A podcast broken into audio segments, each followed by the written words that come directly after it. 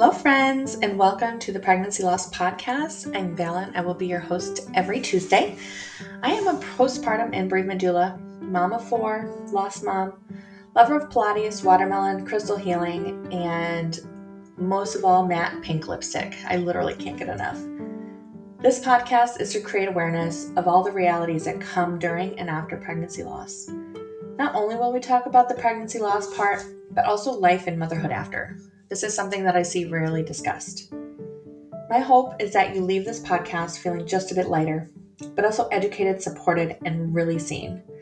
This podcast is not only for parents of loss, but also the grandparents, the aunts and uncles, the family, the friends that it has affected. If you have a topic you'd love to see discussed, leave me a comment on the episode you're listening to, and I'll respond personally. Let's jump in.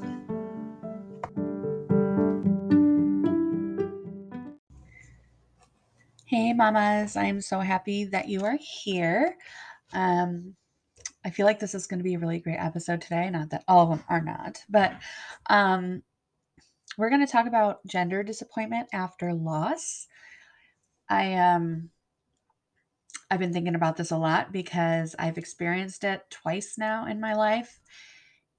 Um, after the loss of my third daughter, and it's something that I think a lot of us experience. And I want to preface this by also saying that women who have not lost children, who not who haven't lost babies, also experience this in typical happy birth outcomes. And it's okay that they feel this way too. There's no shame, and there should not be sh- shame or guilt surrounding the fact of what we wanted. Um, it's actually a lot more deeply rooted than we think. And um, I found this amazing website called antenatal and postnatal psychology.com.au. And this um, doctor's paper on gender disappointment was based on just general gender disappointment. So, not after loss, but it was eye opening. And I just wanted to share a couple of the things that I learned from her paper, but also um, things that I've experienced and just about gender disappointment in general. Uh, gender disappointment happens when you do not get the sex that you were wishing for in your baby. Um, after loss, from my experience, I never experienced this with my two girls. I I didn't really um I don't remember caring too much about if they were boy or girl. But after losing Evelyn, all I wanted was another girl. And a lot of that had to do with the stories that I had in my head, things that I was seeing. And according to this doctor at the antenatal and postnatal psychology.com, um, there's three reasons why gender disappointment can cause such grief and depression. It's a real thing. It's it's there's so much behind it. Um so for one, I just want to say that it'll get better you know the, the feeling of being disappointment disappointed but it could also take time and that's okay. Um, i feel like our hearts will always ache for what we've lost because we spent time carrying that baby. And especially if you knew the sex you know um, that takes on a life of its own. We imagine their entire life during that nine ten months of pregnancy. We envision them. We have pictures of our head of what they look like, um, what they'll be like, what they'll do, who they'll be. We just, we have a vision.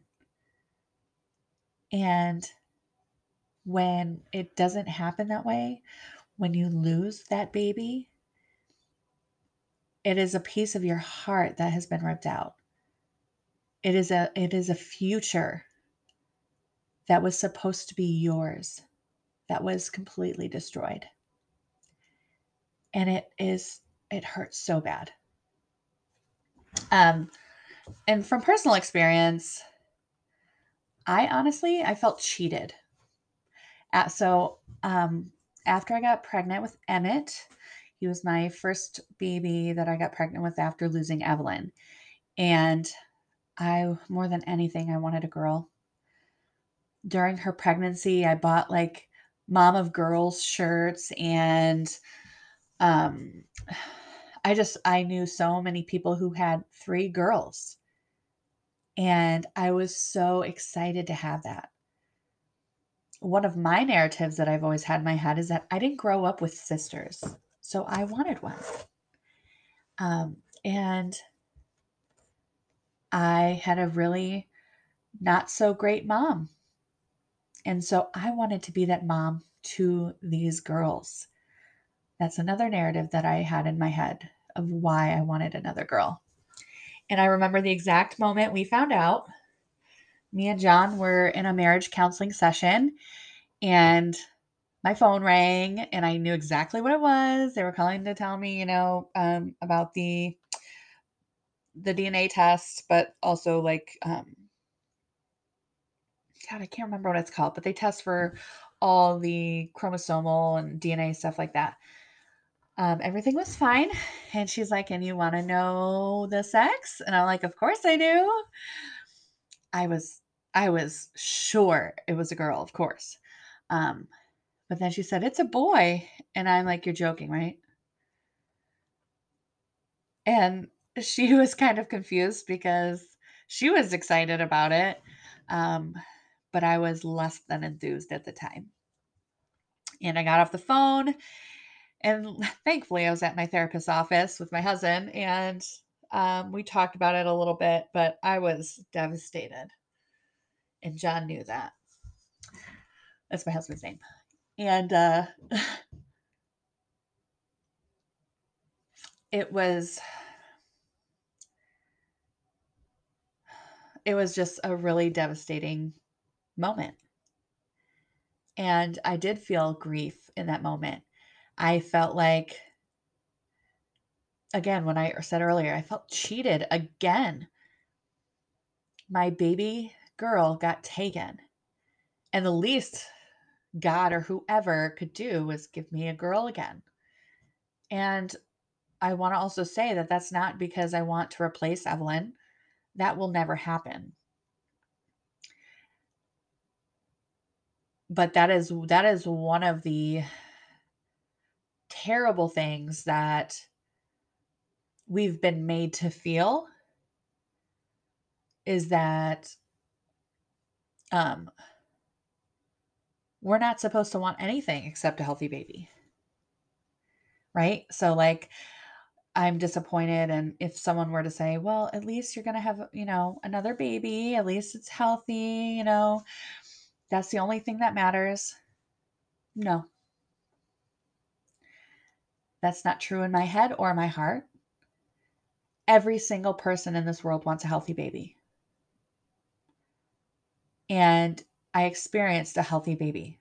Evelyn had no, as far as we found, there was nothing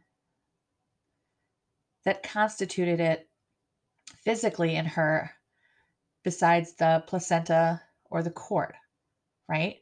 So, no, of course I want a healthy baby, but I wanted what was taken from me. And again, not to replace anything, not to replace Evelyn. But again, with the narratives that we have in our heads, and so I'll talk more the doctor, her name is Dr. Rebecca Miller. I'm sorry. Oh my gosh. Renee Miller, Dr. Renee Miller. Uh, she's a clinical psychologist and in Australia, and she wrote this paper on her website. Um, and like I said, it talks about the three types of reasons that gender disappointment can can be. One is replication. Okay, so we want to replicate what we experienced what we witnessed because it was positive. So for me, that looks like my sheer joy and excitement about having a third daughter. I I didn't I hadn't experienced a more perfect pregnancy. I felt so good. I felt so ready. And I wanted that again. And in my head, the narrative that I had is that if I want to experience that, I, I want to have I need to have another girl. Right? Because I want to replicate that feeling. Okay, number two is repair.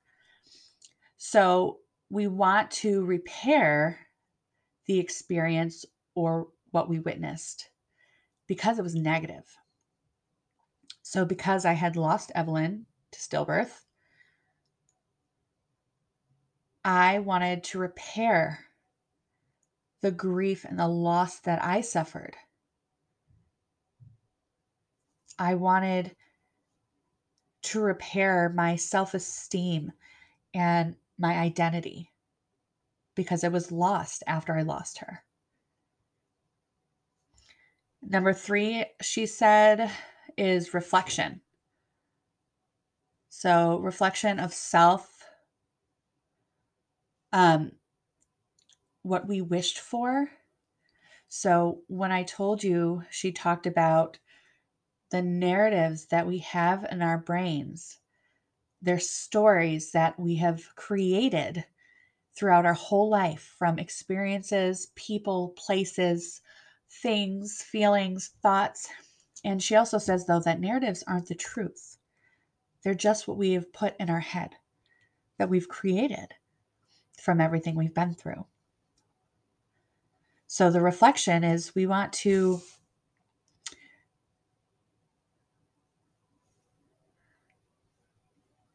we want to reflect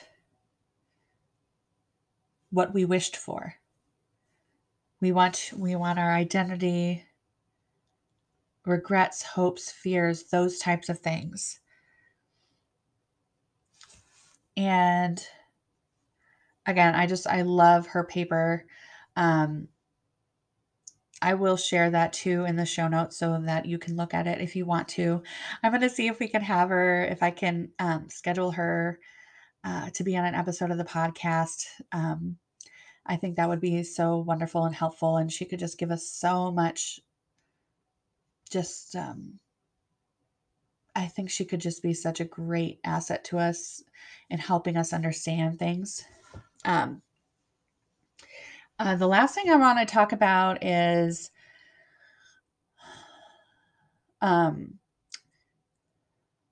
the things that people say. Okay, so we kind of talked about you're not supposed to want anything except a healthy baby. Um, you can't replace the baby that you had. Um, all of these intrusive, intrusive thoughts that other people say out loud to us, all they do is bring shame, guilt, and I feel self destruction mentally. You know, we feel like a terrible human. I feel like a terrible mom. Um, my baby died and I just I want another one and I'm selfish and there is so much connected to gender disappointment. It's not just about being sad that you can't have a boy or girl because you are selfish. like these are not real real thoughts at all. I mean they're not I shouldn't say they're not real thoughts. People really think them, but they don't apply to us. They don't apply to typical moms who have not lost babies.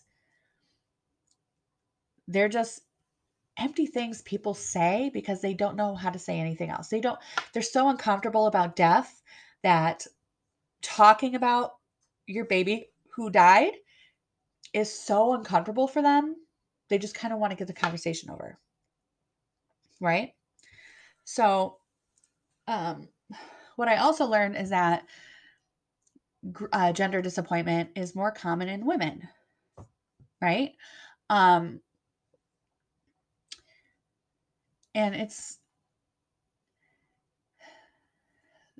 gender, the gender that we want our babies to be, is so entwined in personal meaning for us. um, it's rooted so deeply.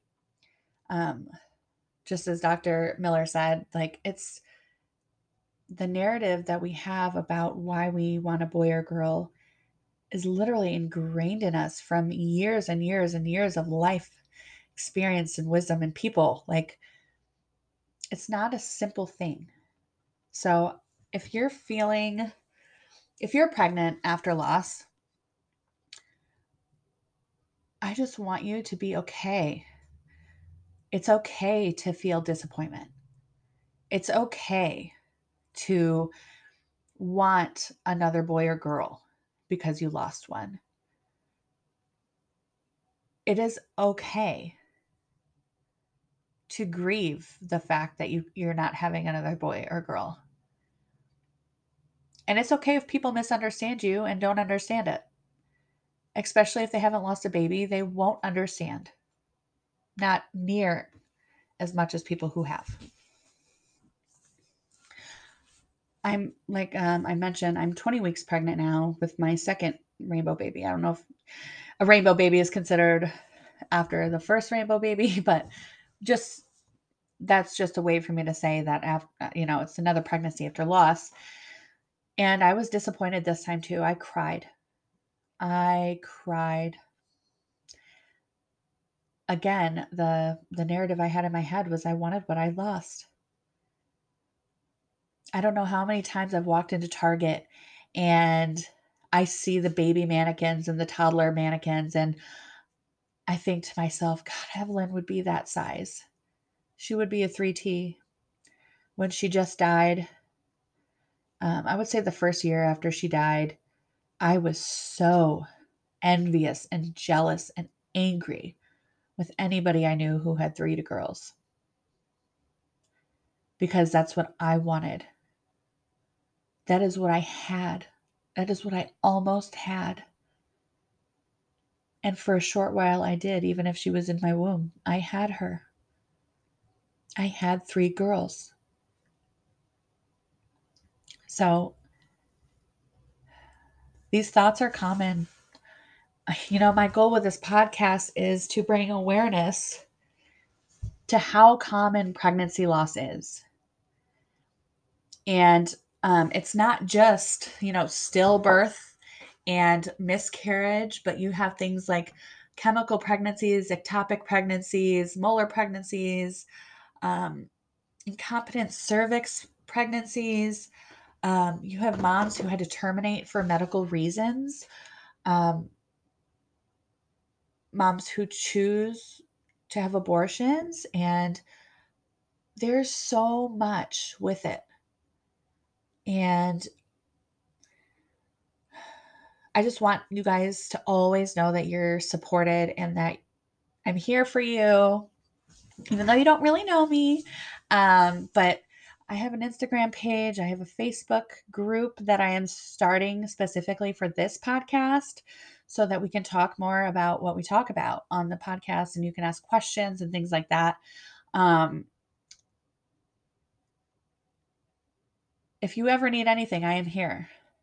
If you need me to help you find resources, I am here.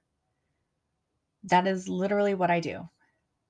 That is what I spend my life doing is supporting moms after loss and moms in general. I am a postpartum doula, so I do work with moms who haven't suffered losses and that is a breath of fresh air. So I hope you guys have a beautiful week.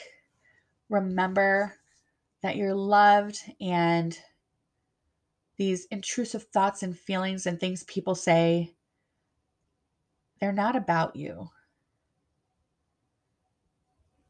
We all experience it in some form or another. And it's all right. Most of us go through life being misunderstood. Why should we why should we change that now, right? like but I hope you enjoyed this podcast episode. I hope it was, um, I hope it gave you some new information and just feeling like you're not alone.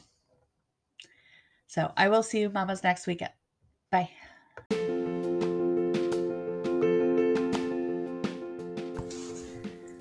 Thank you so much for tuning into this week's episode of the Pregnancy Loss Podcast.